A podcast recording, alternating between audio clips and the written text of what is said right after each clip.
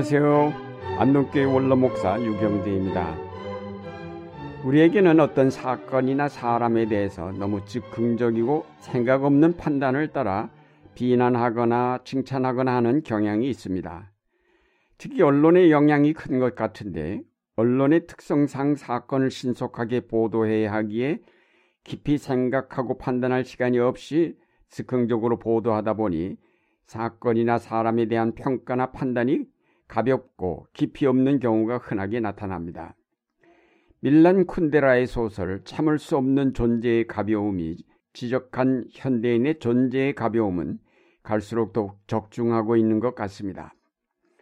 이런 사회 속에서 적어도 영혼을 지향하는 기독교인들만은 좀 더 신중하게 생각하고 판단하며 미래를 내다보아야 마땅할 것입니다. 이 시대의 풍조를 본받지 말고 마음을 새롭게 함으로 변화를 받아서 하나님의 선하시고 기뻐하시고 완전하신 뜻이 무엇인지를 분별하라 라는 로마서의 말씀대로 오늘 나타난 일에 대한 즉흥적인 반응보다는 그 밑바닥에 흐르는 하나님의 뜻이 무엇일까를 생각할 줄 아는 그리스도인이 되어야 할 것입니다. 그런데 기독교인들조차 그 사회 언론의 가벼움에서 자유롭지 못합니다. 민수기 14장은 12명의 정탐꾼들이 약속의 땅 가나안을 40일간 살펴보고 돌아와 보고를 듣고 난 뒤에 일어난 일을 기록하고 있습니다. 12명 중에 여호수아와 갈렙을 제외한 10명이 모두 부정적인 보고를 하였습니다. 우리는 도저히 그 백성에게로 쳐올라가지 못합니다. 그 백성은 우리보다 더 강합니다. 라고 말하였습니다. 그러면서 그 탐지한 땅에 대하여 나쁜 소문을 퍼뜨렸습니다.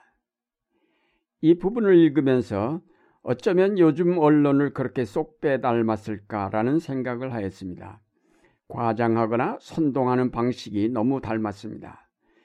갈렙은 백성을 진정시키면서 올라갑시다. 올라가서 그 땅을 점령합시다. 우린 반드시 그 땅을 점령할 수 있습니다. 라고 하였지만 그 소리에는 사람들이 귀를 기울이지 않았고 다시 이집트로 돌아가자는 쪽으로 여론은 기울었습니다. 믿음 없고 생각 없는 10명의 정탐꾼들의 선동에 휩쓸려 너무나 어리석은 결론을 내렸습니다. 지금 와서 이집트로 돌아간다는 것은 곧 죽음을 의미하는 것이며 전보다 더 박대받는 노예로 돌아감을 의미하는데도 이들은 이런저런 생각 없이 이집트로 돌아가자고 서둘렀습니다. 보다 못한 여호수아와 갈렙이 이런 회중들 앞에 나서서 가나안 땅의 백성을 두려워하지 말라고 설득하였지만 회중은 오히려 돌을 들어 두 사람을 쳐 죽이려 하였습니다. 오도된 여론 앞에 진실은 외면당할 수밖에 없었습니다. 이들이 홍해를 건너면서 막강하였던 이집트 군대가 수장되고 그들이 구원을 받는 놀라운 경험에 감격하였던 것이 엊그제인데 잘못된 정탐꾼들의 보고에 정신을 잃어 모세를 원망하고 다시 이집트로 돌아가자는 섣부른 결론을 내렸습니다. 이들이 좀 더 차분히 여호수아와 갈렙의 보고를 들어보고 모세의 판단과 하나님의 뜻이 무엇인지를 신중하게 생각하였더라면 이스라엘의 광야 역사는 많이 달라졌을 것입니다. 잘못된 보고와 선동 때문에 이스라엘 회중은 광야에서 40년을 방황하여야만 했습니다. 40년 광야의 형벌은 믿음이 없고 신중하지 못한 10명의 정탐꾼과 그 말을 생각 없이 받아들인 믿음 없는 회중의 가벼운 판단 때문에 시작되었습니다. 결국 이것은 그들 속에 하나님을 모시지 않았기 때문이며 그의 약속에 대한 소망과 믿음이 없었기 때문입니다. 이스라엘의 역사에서 하나님의 약속이나 그의 계명은 늘 현실 앞에서는 맥을 추지 못하였습니다. 그들은 하나님의 약속과 계명을 현실과 분리하여 생각하였습니다. 현실의 문제를 반드시 그 말씀을 따라 판단하였어야 하는데 그들은 현실은 현실로만 받아들여 하나님께 물어볼 필요도 없이 자기들의 경험과 판단에 따라 해결하려 하였습니다. 이스라엘 회중이 가벼울 수밖에 없었던 것은 그들 속에 하나님의 약속이 자리 잡지 못하였기 때문입니다. 하나님의 약속과 은혜로 말미암아 저들이 이집트를 탈출하였고 이제 약속의 땅으로 들어갈 것인데 잘못된 선동 때문에 그 약속과 그에 따르는 하나님의 은혜를 다 잊어버리고 현실적 판단을 내리게 되었던 것입니다. 오늘날에도 현대인들의 존재가 가벼운 것은 그 속에 이 역사를 관통하고 있는 어떤 중심에 대한 지식과 믿음이 없기 때문입니다. 그때그때 일어나는 사건만을 볼 뿐 역사의 중심축을 이루는 가치관을 알지 못하기 때문에 그 판단이 어느 때는 우로 갔다가 어느 때는 좌로 기울며 갈팡질팡할 수밖에 없습니다.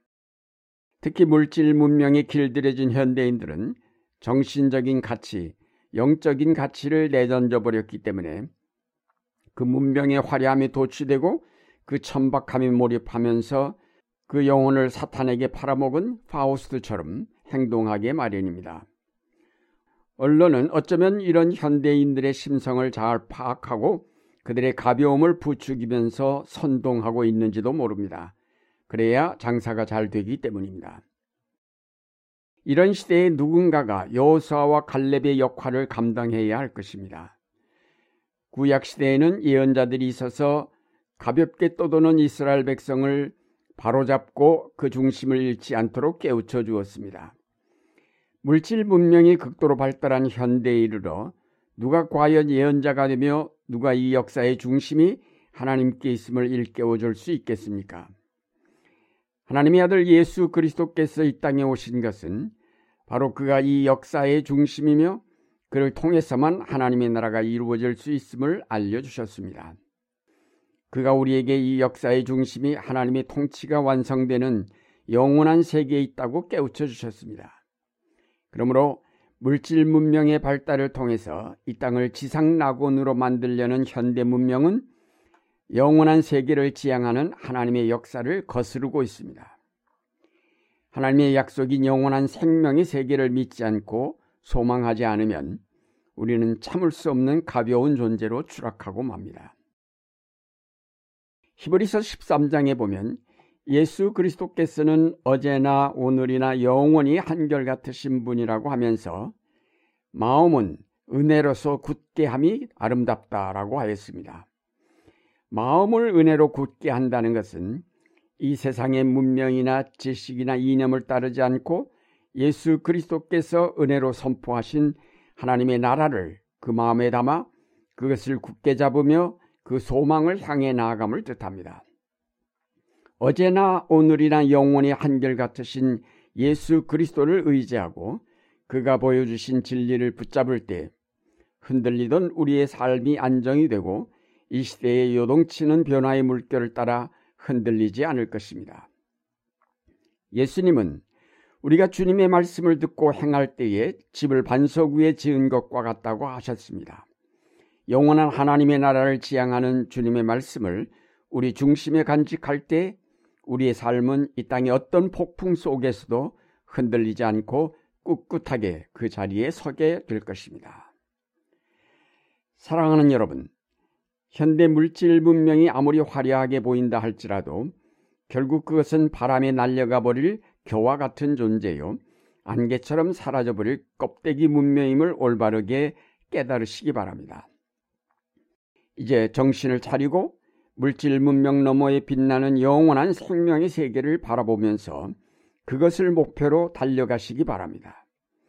오늘날 우리 사회에서 일어나는 여러 가지 현상들을 즉흥적으로 판단하고 가볍게 거기에 휩쓸리지 마시고 하나님의 말씀을 깊이 묵상하고 기도하며 좀 더 깊게 좀 더 멀리 바라보시기 바랍니다.